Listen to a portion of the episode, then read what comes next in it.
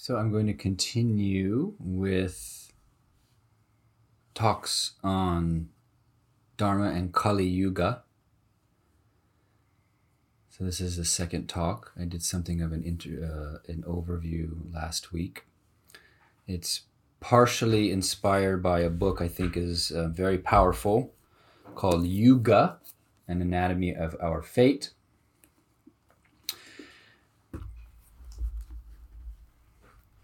Kali Yuga is an idea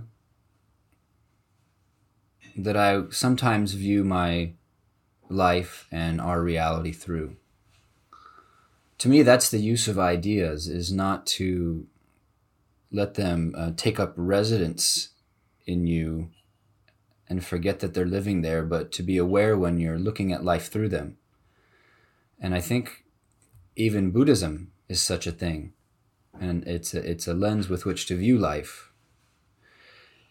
So the Kali Yuga, um, I think, is an important idea, and the basic idea is that for a long time now we're well into a profound degradation of what it means to be human, and a profoundly despiritualized and humanly compromised time in all dimensions and the very fact that we have institutionalized religion in order to return us to a basic natural state of being is one evidence of that, that we even need such a thing as spiritual practice.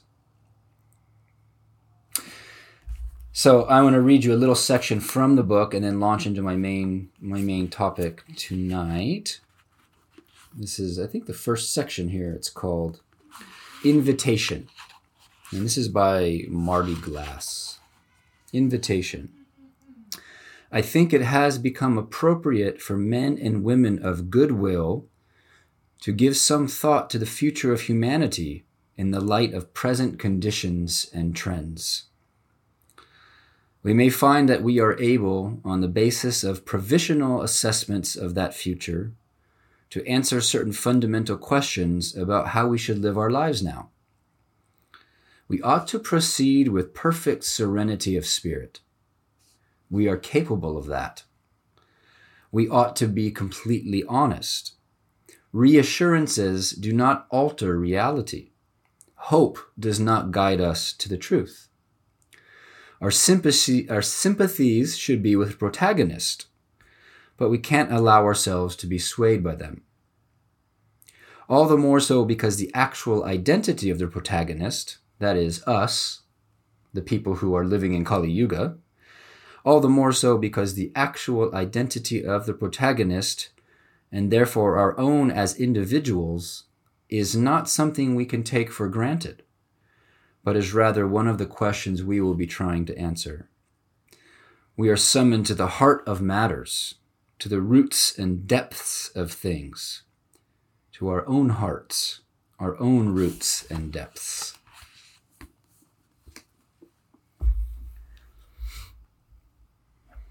So, to give a little sketch of some of the qualities of Kali Yuga, part of the point of talking about it is to understand that that sense when sometimes you just wake up and read the paper or just watch people going about their lives or you have this that feeling that something is profoundly wrong with the world is accurate from this point of view. When you think the world is messed up, that's completely 100% accurate. It's not that your mind is messed up. The world is messed up, but the world and the mind are not two separate things. And so there's this constant co creation.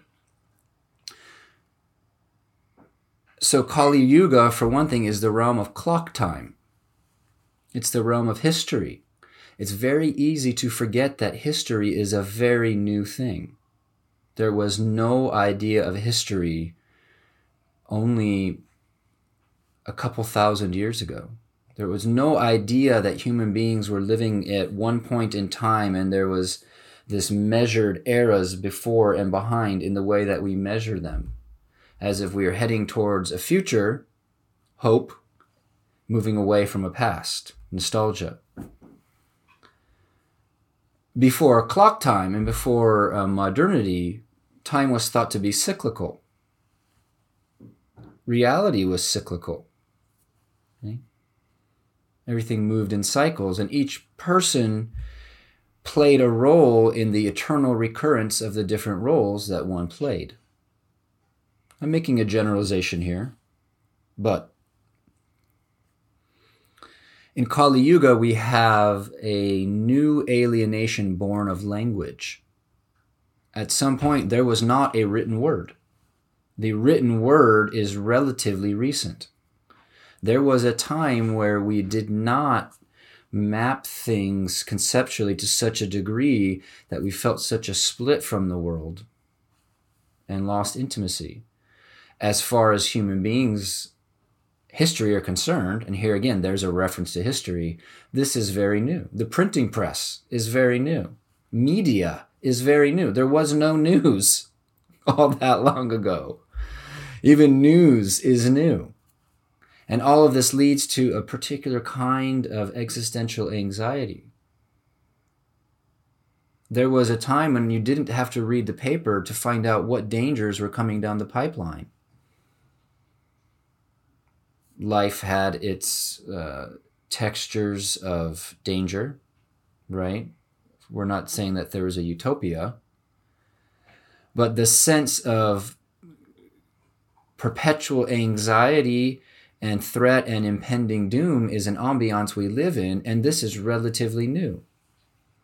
There was always disease, there was always some kind of war, but even these things were understood differently. So, this is sometimes called the, hor- the horizontal realm, the realm of time. The Buddha talked about it as the realm of becoming. The realm of becoming is stressful.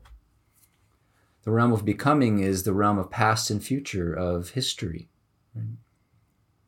The horizontal realm is Kali Yuga. It's a particular place in that horizontal way of experiencing life, but it's always intersected with what we could call the vertical. You find this in Zen texts, sometimes called the upright or the vertical or the timeless dimension. That there's an always available and deepable, timeless reality. That's the good news. Right. So I want to um, talk about.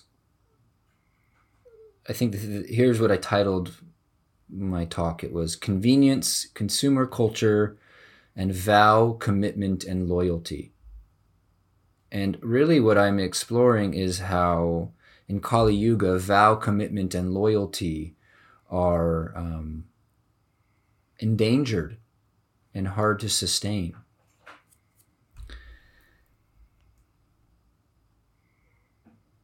So, part of our era is that bonds of belonging have been destroyed.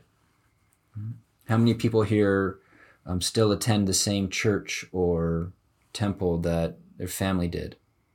Raise your hand if you do that. Okay, that's very unusual. 100 years ago, that would be very strange. 200 years ago, very, very strange.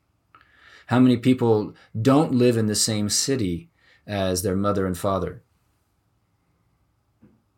This is very, very odd and very, very strange. Right? So, bonds of belonging have been destroyed by all the consequences of industrial revolution and mechanization and so forth. And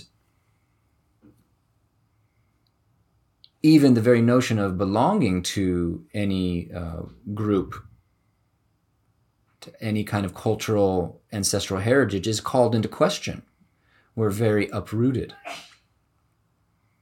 An uprooted people. And even those who are in more, um, let's say, traditional societies, they're surrounded by this milieu, right, of uprootedness. And so that causes some sort of anxiety about, well, are we backwards? There's a pressure exerted even on on the traditional to no longer be so. This can go different this can go different ways these these the bonds of belonging being destroyed. This is not entirely bad. For example some traditional societies are so profoundly patriarchal they would offend even they would offend everybody in america no matter where you fall on the political spectrum. They would be appalling.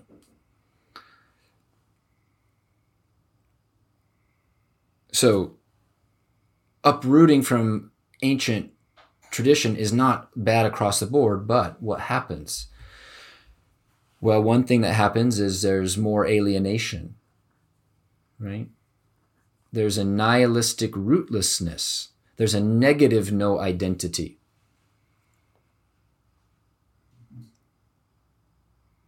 There's a, not a not the good sense of I don't know who I am, like we can be fortunate to be touched by, to embody in Dharma practice. It's I don't know who I am, and that's attended by an anxiety and a grasping for some kind of uh, stability there. This uprootedness could be a gateway into transcendent identity. There may be one advantage for us as modern practitioners. We don't quite have the weight of um, caste and um, traditional ways of being that, for example, the options that we have to express individuality and make our own choices are uncommon. There's, there is a particular kind of freedom that's available to us. The freedom to not identify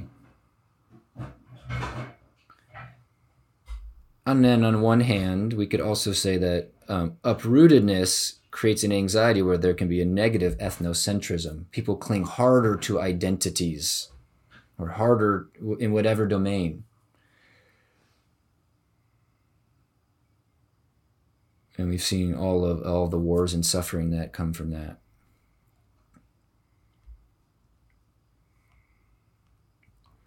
So we don't believe in anything so much anymore. Another broad sweep. And convenience and consumer culture and entertainment culture lead to a mindset of channel flipping and people swiping.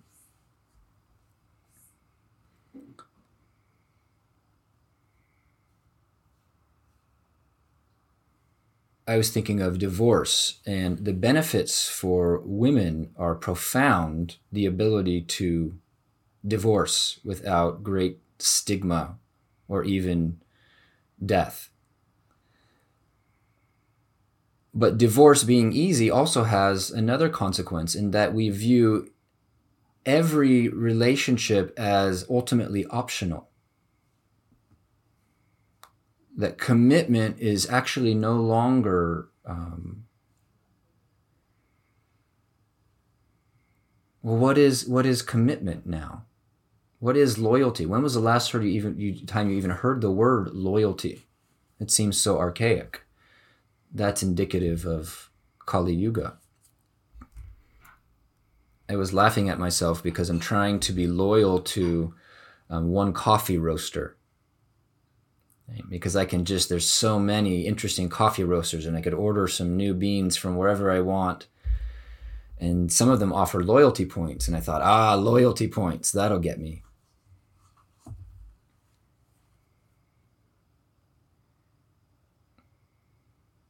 But loyalty is seen as um, a sucker's game in a way. Because the the in Kali Yuga, the consumer culture that we've had, we have a glut of choices, we have a burden of choices, and we have the fetish of novelty. That was um, one of Marty Glass's phrases I found in the book today. We have fetishized the new. Again, there didn't used to be the new. Think about that. The new is new. There's no such thing as the new. But the new means the mind is able to always think about the other option that could be a little bit better. and it corrodes any kind of loyalty in our lives. There could be a better city, girlfriend, Dharma teacher, movie on, record, job, religion. There could be a better. Why should I settle? There are 10,000 flavors. And so this kind of argument looks at uh, loyalty as a sucker's game. Loyalty is actually um, for fools, or fidelity, commitment. I'm using these words interchangeably. I haven't really unpacked what is really the difference uh, between them. There are differences, right? Commitment is something you do. It would probably flow, flow out of a sense of fidelity or loyalty. This is relevant um, for us because our practice will be marked by Kali Yuga for sure if we don't go a good distance with the lineage. If we don't go a good distance with a, uh, a teacher.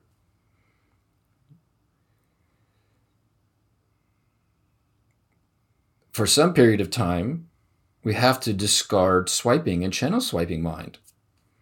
Or else we're at the mercy of that consumer impulse, the fetish of novelty the alchemical mix of spiritual practice in engaging with a tradition and the elements of a tradition, such as practice, teacher, community, means that the pleasant, the unpleasant, inspiration, deflation, empowerment, and negative legacy, that burden is all part of the alchemical mix. You'd think you could remove some of the, the, the bad bits and it will still work, but that's foolish. That's like saying you can have life without one half.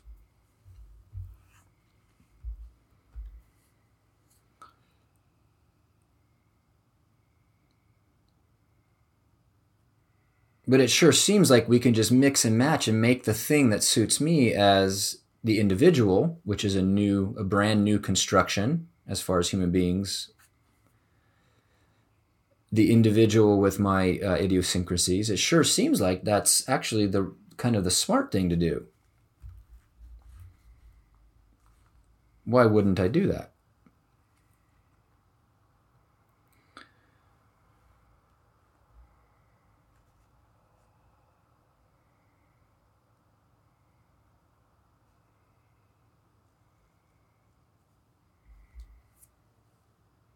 We could believe that something can be just one thing and then look for that thing that will remain that one thing that we want it to be, like exciting, stimulating, challenging, whatever.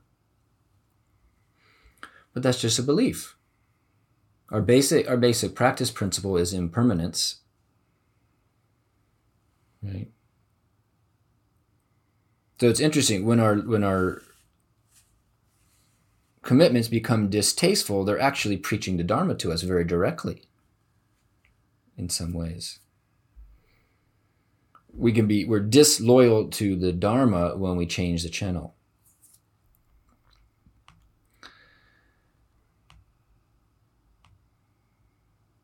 I'm going to try to flesh out different different sides of this, right? Dogen Zenji said something like, when one side is realized, the other side is dark. Hmm. Whenever we, whenever we talk about something, you can only address one point at a time, and the other side is necessarily obscured. It's like, can you see this crystal? No? Well, I am holding a crystal. If you could see it, you would only see one facet. You have no idea what I'm seeing on the other side and all things are, are like that.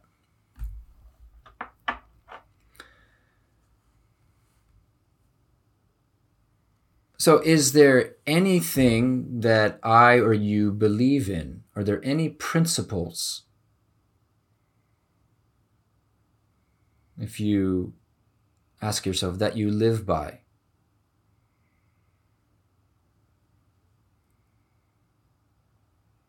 modern life seems to be organized around basically um, survival, then pleasure,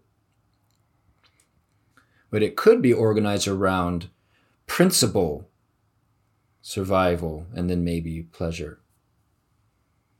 And principle, in a way, is a similar idea to um, Dharma. We think about Dharma as um, the teachings of a, a Buddha, but Dharma also means that which is always true or that which stands outside of the vicissitudes. Is there anything that you or I have fidelity to despite the vicissitudes of health, people, and culture? There probably is. I think this is an important question. In other words, no matter what happens as far as all of the different impermanences f- fluxing in our lives, is there something you're oriented around? That it doesn't matter what else is going on, that's something that is actually solid in your life.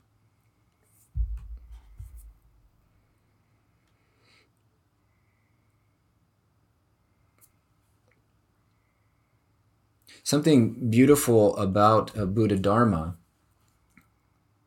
If you go to the original texts, of course, they came out of India, but there's a way in which they're profoundly transcultural. They actually transcend the culture to a large degree, as if the vision, a mind that um, expands beyond culture and time, gives teachings that are beyond culture and time. Now, those are expressed in particular instances of culture and time, and therefore, for example, we say, well, but there's patriarchy in the Buddha's teaching, or whatever other um, flaws we might be able to take up and examine. But nonetheless, the Dharma is profoundly timeless. That's why it can just move into a new culture and we it resonates with the heart. So the Dharma does offer us principles that can't go out of fashion. Or they are out of fashion, but they're never out of fashion.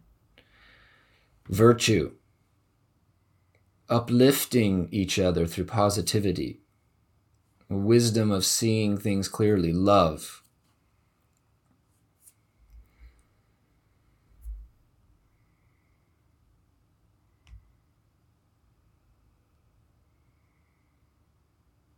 Now, when we think of loyalty, sometimes it seems that breaking commitments serves this. To be loyal to Dharma doesn't just mean you stay somewhere and that's it, or you don't make changes and that's final. Because sometimes wisdom sees actually it is time to change something. And then the loyalty is to wisdom. But sometimes staying in that which convenience says abandon is wisdom and love.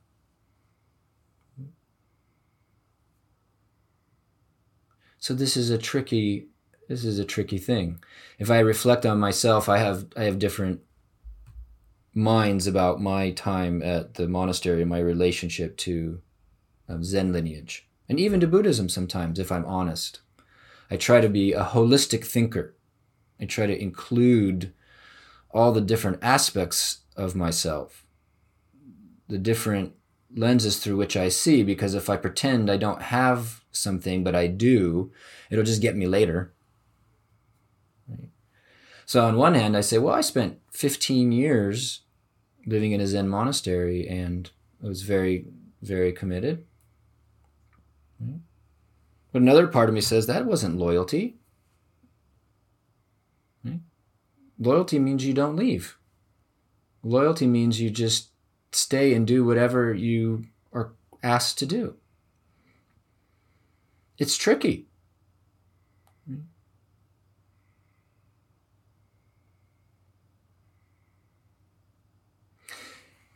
So, part of the question we have in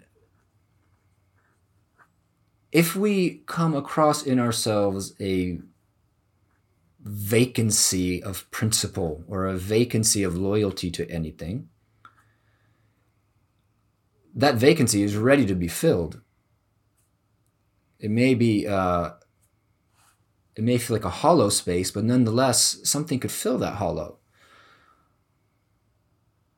So, in times of soul searching for me around this, I've come to a question like Is there a principle that is worth loyalty to me?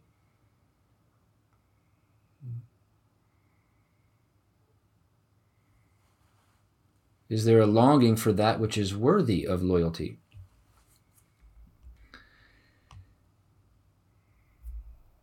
What are we about?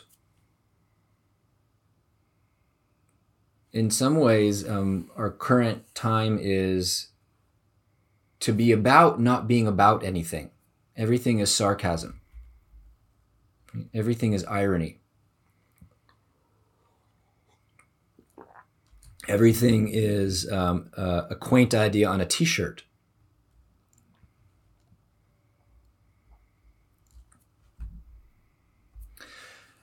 Loyalty and fidelity, we could see these as the application of concentration and equanimity, which you all know are core to Buddha Dharma, to all spiritual practice, um, brought into like the realm of of embodiment in the realm of relationship.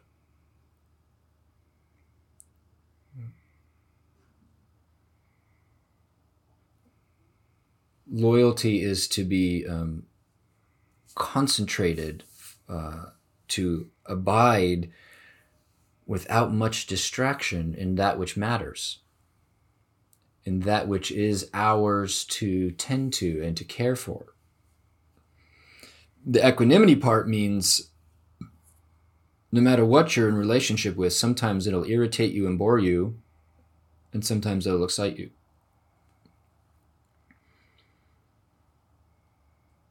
In a sense, then, um, the quality of loyalty is synonymous with just growing up. And that's how I reflect on myself when I think about how it's so easy to want to withdraw at whatever level from relationships when they're not pleasurable or pleasant. That's an immaturity in myself. That's a lack of equanimity. Right?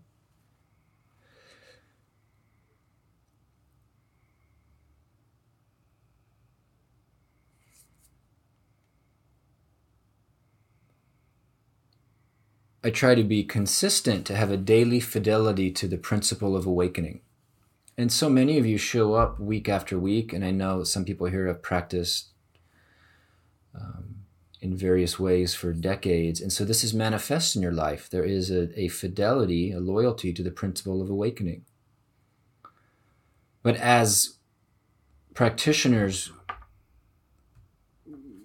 we work this duality of everything is fine as it is and refinement.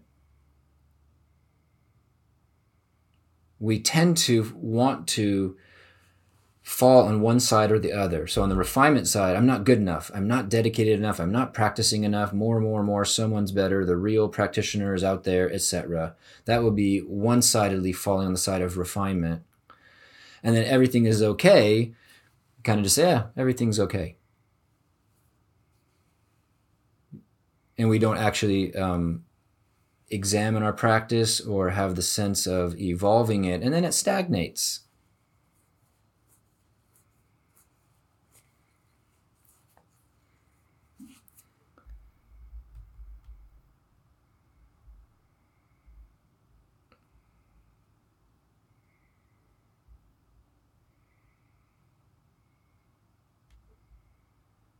So we we swim. The air we breathe is this Kali Yuga mind state.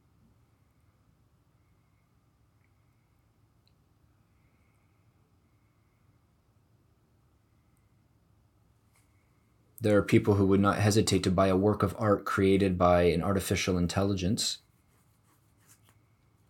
because the human being is incidental to aesthetics. We're in the Kali Yuga.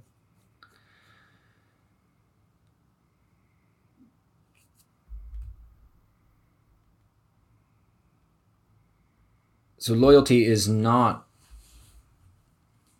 is not celebrated, is not normalized, and is looked at as kind of odd. So if you undertake this this contemplation, you could be aware of the cultural forces and voices and what you're up against as you reflect on this. And for me, at least, that is a place of uh, compassion for myself.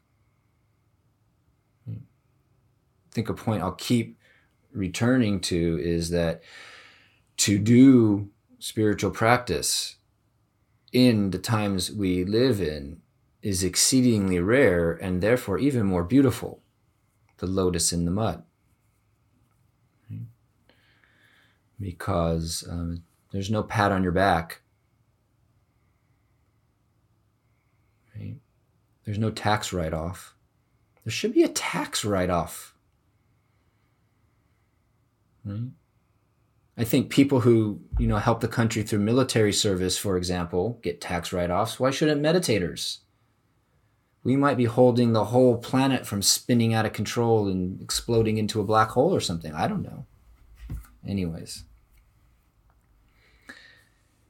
So if there's any um, to summarize this as something you could you could take home and reflect on, it would be just to consider in your life already what do you have loyalty to?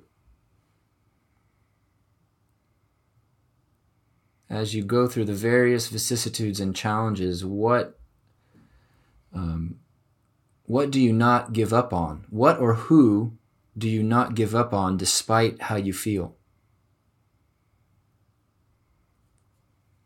Yeah.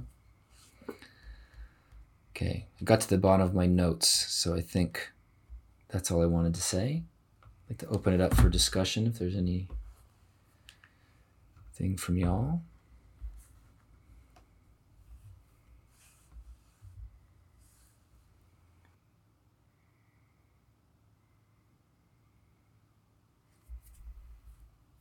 Ed.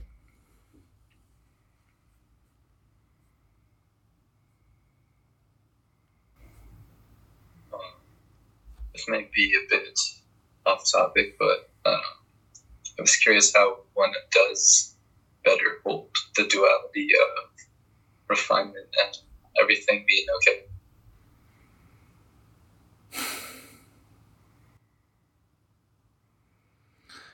in some ways, it depends on the lineage.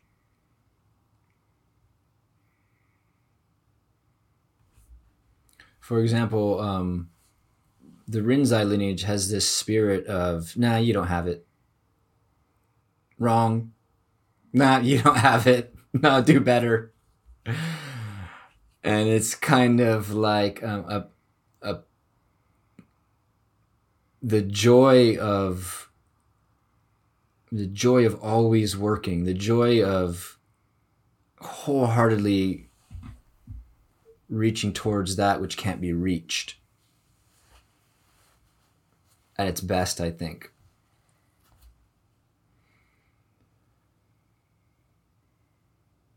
Probably we have to make a lot of mistakes. And then we would need some help to see when we're making a mistake. I sometimes be- begin believing there are people who do spiritual practice and fall into, let's say, one of these sides or the other and spend um, decades going astray. I don't know if that's true because I only know my own experience. But I've heard other I've heard other teachers say such people exist. So it is something to be careful of.